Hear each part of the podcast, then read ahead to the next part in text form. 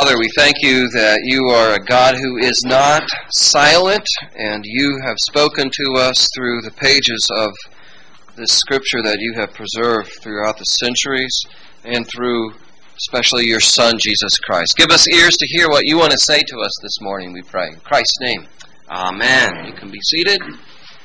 And we are continuing to look at this theme that's in Luke chapter 9 of following Jesus. And last week we looked at a key verse, really a foundational verse when it comes to discipleship and following Jesus, and that is Luke 9:23 where Jesus says, "If anyone would follow me, he must deny himself and take up his cross daily and follow me." And we talked about the implications of that. How in the surrounding verses of Luke 9:23, Jesus talks about how this is um, a willingness. Part of the implication of taking up the cross is a willingness to even be ashamed or embarrassed because of Jesus, and it is a willingness to deny the self.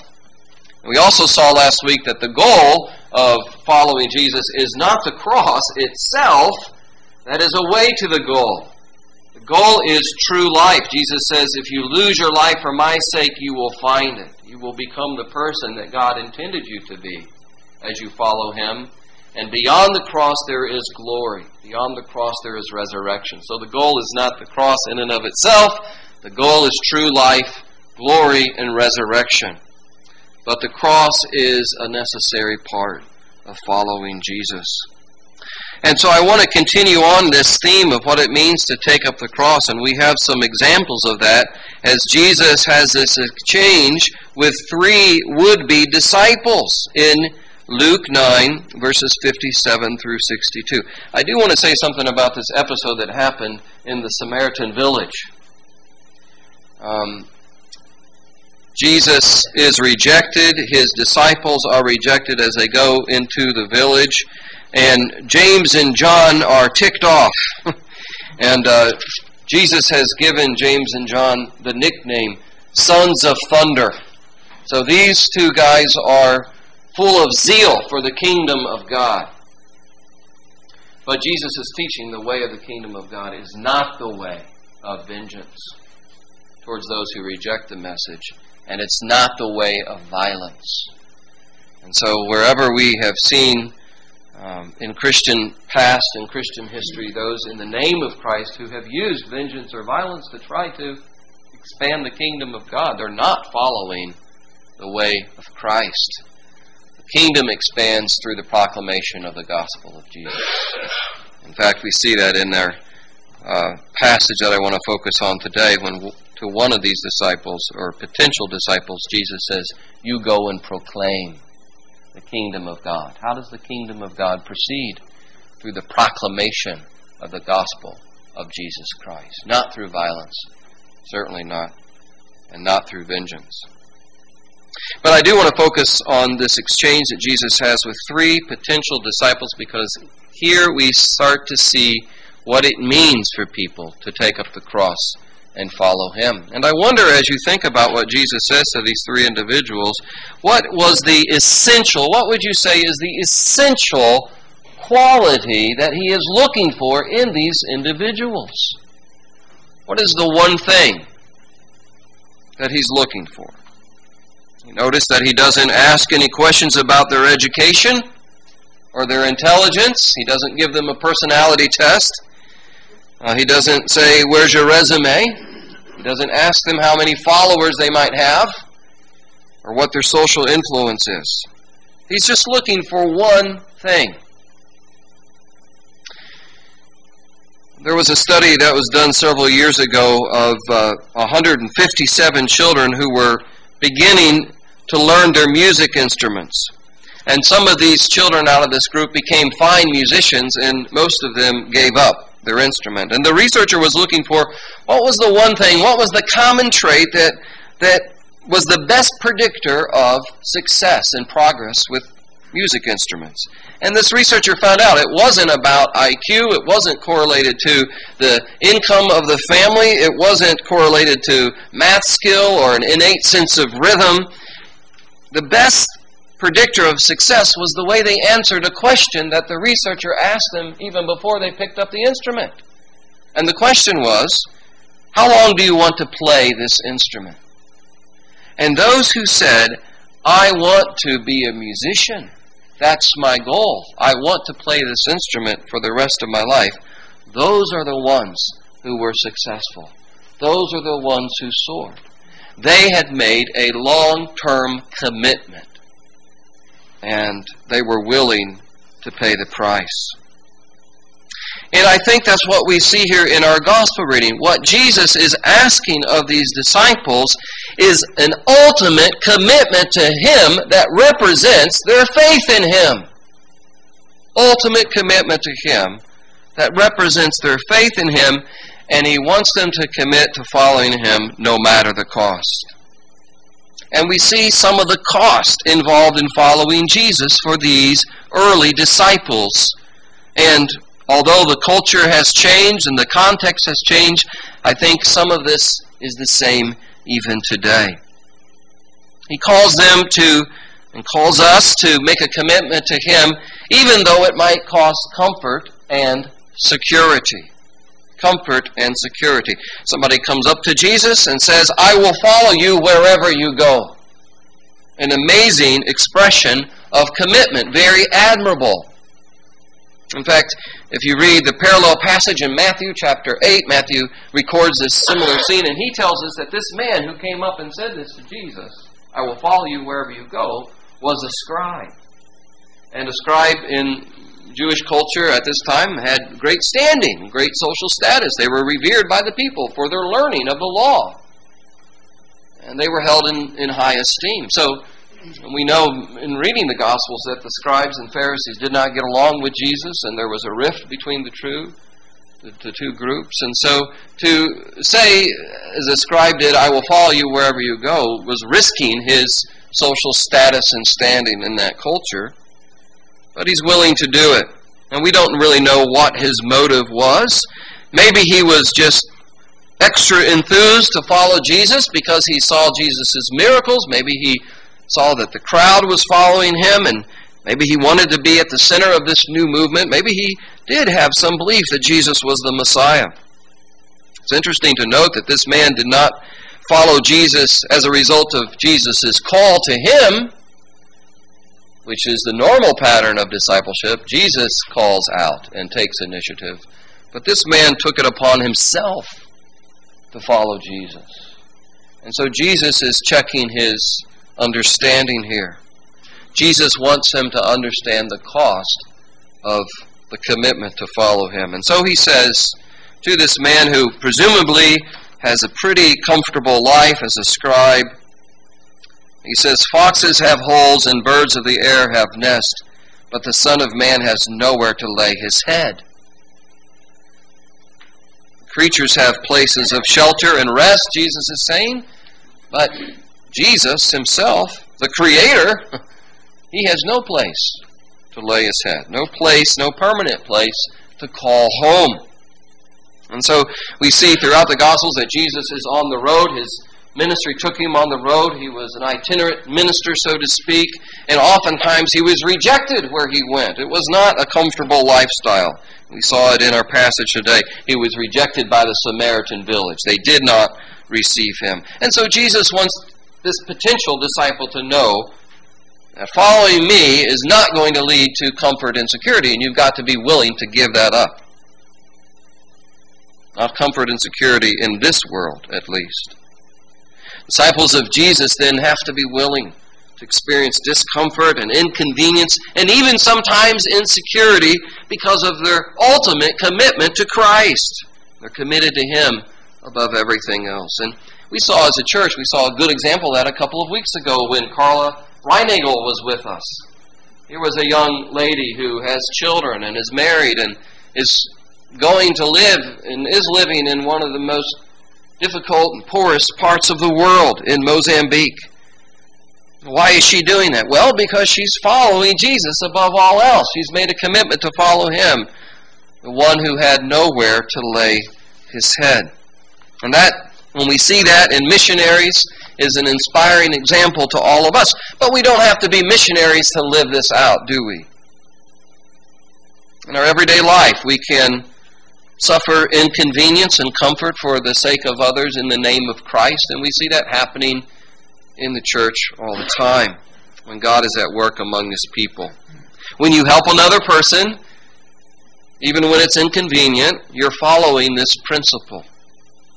When you practice hospitality and have people in your home, especially people you don't naturally sort of have an easy relationship with, you're not necessarily comfortable with them, but in the name of Christ, for the sake of Christ, to reach out and love, you have them over in your house, even when it's not convenient.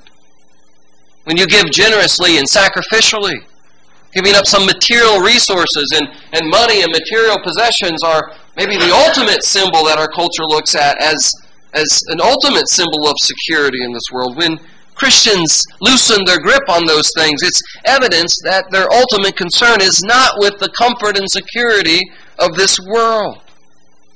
And when we practice these things, it reinforces that. It reminds us of that, that our ultimate concern is to follow Christ, not to necessarily have an easy, convenient, comfortable life above all other things. So, in following Jesus, we follow the one who had no place to lay his head, no permanent home, no ultimate security in this world. That's one part of taking up the cross. And there's something else that we see here. A commitment to following Jesus means that he takes precedence over all other relationships, over all other social ties. And we see two examples of that in this passage. And these are quite shocking interactions, I think, if you think about what's going on here. In verse 59, Jesus says to a man, now here Jesus is taking the initiative. Here's the normal pattern follow me. The man says he's got something else to do first, and then he'll follow. Let me first go and bury my father. Now, it could be, and you read different commentators and they say different things, it could be that his father had just died, and so he needs to attend to his father's uh, funeral and burial, which was a very important thing to do in the context of Judaism. It was part of the law to bury your father. It was the duty of the eldest son to make sure that the father would have a proper burial. And it could be that his father had just died, and so he wants to do that, and then he says, I'll catch up to you later, Jesus, down the road. Or it could be that uh, his father was old and, and ailing, and he's saying to Jesus, I need to stick around a little bit longer. And then when he finally passes away, I need to be there for the funeral, to arrange that for the burial. It could be that he is delaying his commitment to Jesus by some years. Whether or not his dad just died recently or whether he's waiting for his father to pass away, the clear point of this teaching is that Jesus is saying, Your commitment to me needs to supersede your commitment even to your family. And that is quite a radical thing to hear. Because we know that Jesus in other places, I mean, he, he, he didn't come to abolish the law of God. And one of the commandments is what? Honor your father and your mother. That's one of the Ten Commandments. And we know there are places where Jesus upholds that commandment very strongly. There's an exchange that Jesus has in Matthew 15 with the Pharisees and the scribes, and maybe you remember this where they're saying it's okay for people to take the money that was set aside to support their parents and give it to the temple. And Jesus says, no, that's not okay because uh, you're dishonoring, you're violating the commandment to honor your father and mother. So there are points where it's very clear Jesus wants his followers and wants people to honor their father and mother. But in this instance, he's teaching that he has to be first place. He has to be number one. And, and the words sound kind of harsh here. Let the dead bury their dead. And I think what that means is let those who are spiritually dead, let those who have not come alive with faith in Jesus Christ, let them take care of the dead. But as for you, he says, you're coming alive. You're beginning to follow me. You're beginning to put your faith and trust in me. So you go and proclaim the kingdom of God. But you have to make me first in your life, Jesus is saying. Now, that doesn't mean, of course, that what Jesus says to this man, which I think is essentially, you, you need to leave behind the those who do not put their faith in me, the, those who are spiritually dead, let them attend to the funeral and you follow me. That doesn't mean, of course, that Christians can't uh, provide for funerals of unbelievers or attend funerals of unbelievers and certainly uh, not be involved in their families' uh, funerals and such. What's happening here is Jesus is making a particular man, uh, a particular demand on this individual because he knows this is a delay, this is a barrier in this man's life to fully committing to him. And throughout the Gospels, we see this. Jesus knows our hearts, and he knows the things that might hinder us from fully believing and fully committing to him. It's the same thing that happened with the rich young ruler rich young ruler who wanted to follow Jesus, but there was a barrier in his life, and it was his wealth, it was his material possessions. And Jesus said, You can follow me, but first you need to sell all of your possessions. That doesn't apply to all Christians, but it applied to that particular individual because that was the one thing that was taking the place of a full commitment to Christ. And I think that's what's happening here in this instance. Jesus says, let the dead bury their dead. Again, I don't think that applies to all Christians, but the principle underneath of it applies to all of us. That is, commitment to Jesus takes place over all social ties, even family. And the similar lesson is there in the final exchange there when the man comes up to Jesus and says, I will follow you, Lord, but let me first say farewell. No, he's putting a condition on his following Jesus. He's putting a condition on his discipleship. Let me first say farewell to those at home. And Jesus says to him, No one who puts his hand to the plow and looks back is fit for the kingdom of God. So if you're looking back while you're plowing, the field is going to be a mess. If you're looking back while you're mowing your yard, the whole time it's going to be a mess. And Jesus is saying you've got to be willing to leave those attachments behind and look forward to what I'm calling you to. There's a new situation now that Christ has come. There's a new situation now that you are following Him. The old attachments have to be left behind. When you read this, sometimes it sounds like Jesus is being, I don't know, unnecessarily demanding, unnecessarily harsh. But you have to remember the first century context. Because this really was the decision that so many early Christians had to make Jesus or family? Jesus or synagogue? Jesus or my social connections? Because people were kicked out of their family, and people were kicked out of the synagogue, and people were ostracized because they followed Jesus. So Jesus isn't being cruel, he's being realistic about what the cost is. And you know, that still applies for some people today. There are still people for whom the decision is Jesus or my family. If I follow Jesus, I'm going to be estranged from my family, maybe even disowned from my family. For example, I came across this this testimony of a man named uh, Afshin Afshan Ziafat, who was raised in a Muslim home. He was a senior in high school living in Texas. He began to read the Bible. And it was through a series of interaction with Christians that he began to get interested in the Bible. And so every night he would read his Bible and he'd hide it in his room. And then he began to start to believe the message of the Bible. He was particularly gripped by Romans for Jesus, uh, for Paul is teaching that we're saved through faith in Jesus Christ alone. There's a righteousness that comes through faith. And that gripped this Muslim's heart because in Islam and Islamic theology, you never know if you're righteous enough to be accepted by God. And so this was a freeing message for Afshan to realize that I can be declared righteous as I put my faith in Jesus who died for me. His life was beginning to change. His father noticed something different about him. He said, Son, what's going on?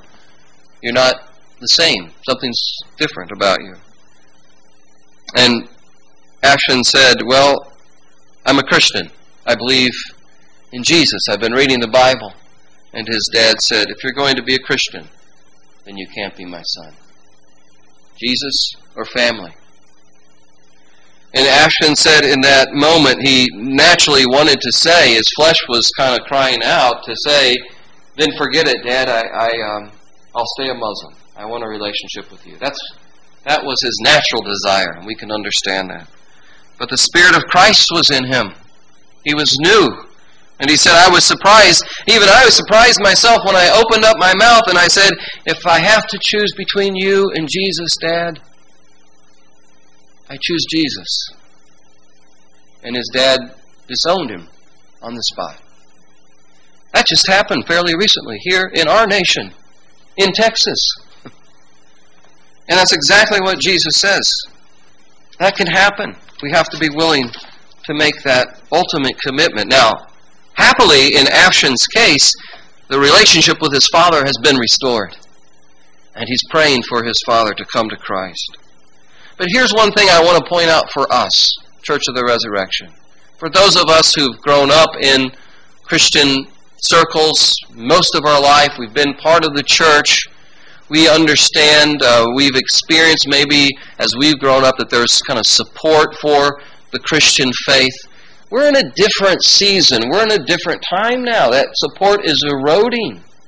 And there's more hostility to the Christian faith. And what I want to say to us and what I need to remind myself of is that we need to be aware if we're going to reach a new generation for Christ, new people for Christ, then we have to be aware that some of them will be paying this kind of a price. Some of them will have to pay this kind of price. It's going to have to be Christ or family, Christ or friends, and maybe even in some instances, Christ or your career. And the church must be the family for those who lose their family for the sake of Christ. Those who are estranged from family for the sake of Christ. The stronger we are in our commitment and love to one another, the more attractive joining the church will become. And as Christians, we need to show the world that although we love our families and we place great priority on family, that our ultimate commitment is to Christ as well. As much as I love my family, I have to resist the temptation of turning them into an idol, turning my wife or my children, or in some situations, grandchildren. Maybe that's even more of a temptation to turn them into an idol, put them on a pedestal and to find our identity in our family members, our hopes in our family members. I heard somebody say Jesus does not call us to love our family less, certainly not, but calls us to love Him more. If we turn people into idols, then we're not really able to love them and serve them as God calls us to do because we become dependent upon them. We become needy people, and we look to people to validate us, our identity. And so we're called to love and serve, not to make them idols. Jesus demands first place in our life. Jesus demands that we lay down anything that is a barrier to fully committing to Him. Let me wrap this up with just a couple of points. One is, how do we respond to a, a challenging teaching like this? This is a very difficult saying, demanding saying of Jesus. And maybe you're like me, and as you read about Jesus in Luke chapter 9, the demands he makes on the disciples, you think, well, I have not really lived up to this perfectly. This is a very high bar, and I can look back on seasons of my life and even places in my life where my priorities, even now, are kind of screwed up. They're not where they ought to be. And uh, we might start to feel the burden of guilt because we haven't lived up to this standard or we recognize that we're still struggling. We need to remember that we are saved by grace and sustained by the grace of God. You need to put a passage like this within the context of the whole Bible and the whole story of Jesus and his disciples. And part of the story of the disciples was that when the going got tough, they got going. when Jesus was arrested, these disciples fled. Remember that Jesus said this is going to happen, and Peter said, I'm not going to leave you, Jesus. I'm not going to be. I'm willing to give my life. I'm willing to go to jail for you, Jesus. And Jesus said, When it's all said and done, Peter, you're going to deny me three times. And all the rest of you are not going to be around when I'm arrested. They were not able to live up to this high standard at that point. But what happened afterwards when Jesus came to them after he demonstrated his ultimate commitment to his people on the cross? And then he was raised to life. And when he came to them, they're locked in the room, afraid for the fear of the Jewish leaders. What did Jesus do? Did he say, you know what? You guys didn't fit the bill. I'm going to start over with a new group. No, he didn't do that. He restored them. He restored them by his grace he filled them and empowered them with the Holy Spirit to go out and do what He called them to do. So we need to remember that. Somebody said, one commentator, I really like this phrase, the disciple is not working up to the cross. He has been to the cross for forgiveness and is working out from the cross, expressing new life. We're not earning our way to God's acceptance. That has been given to us at the cross. We're living our life in gratitude for what Christ has done for us. So when we read the demands of Christ, we need to remember the grace of Christ when we come across a passage like that. But we also, on the other hand, cannot set aside, we cannot set aside his demands. Because the fruit of grace, true grace at work in the believer's life, and the fruit of true faith is obedience to Christ.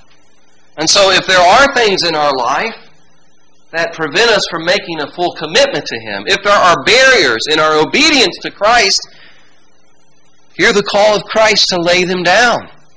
Lay them down at His feet. Be honest with the Lord and say, These are things that are hindering me. These are fears. These are sins.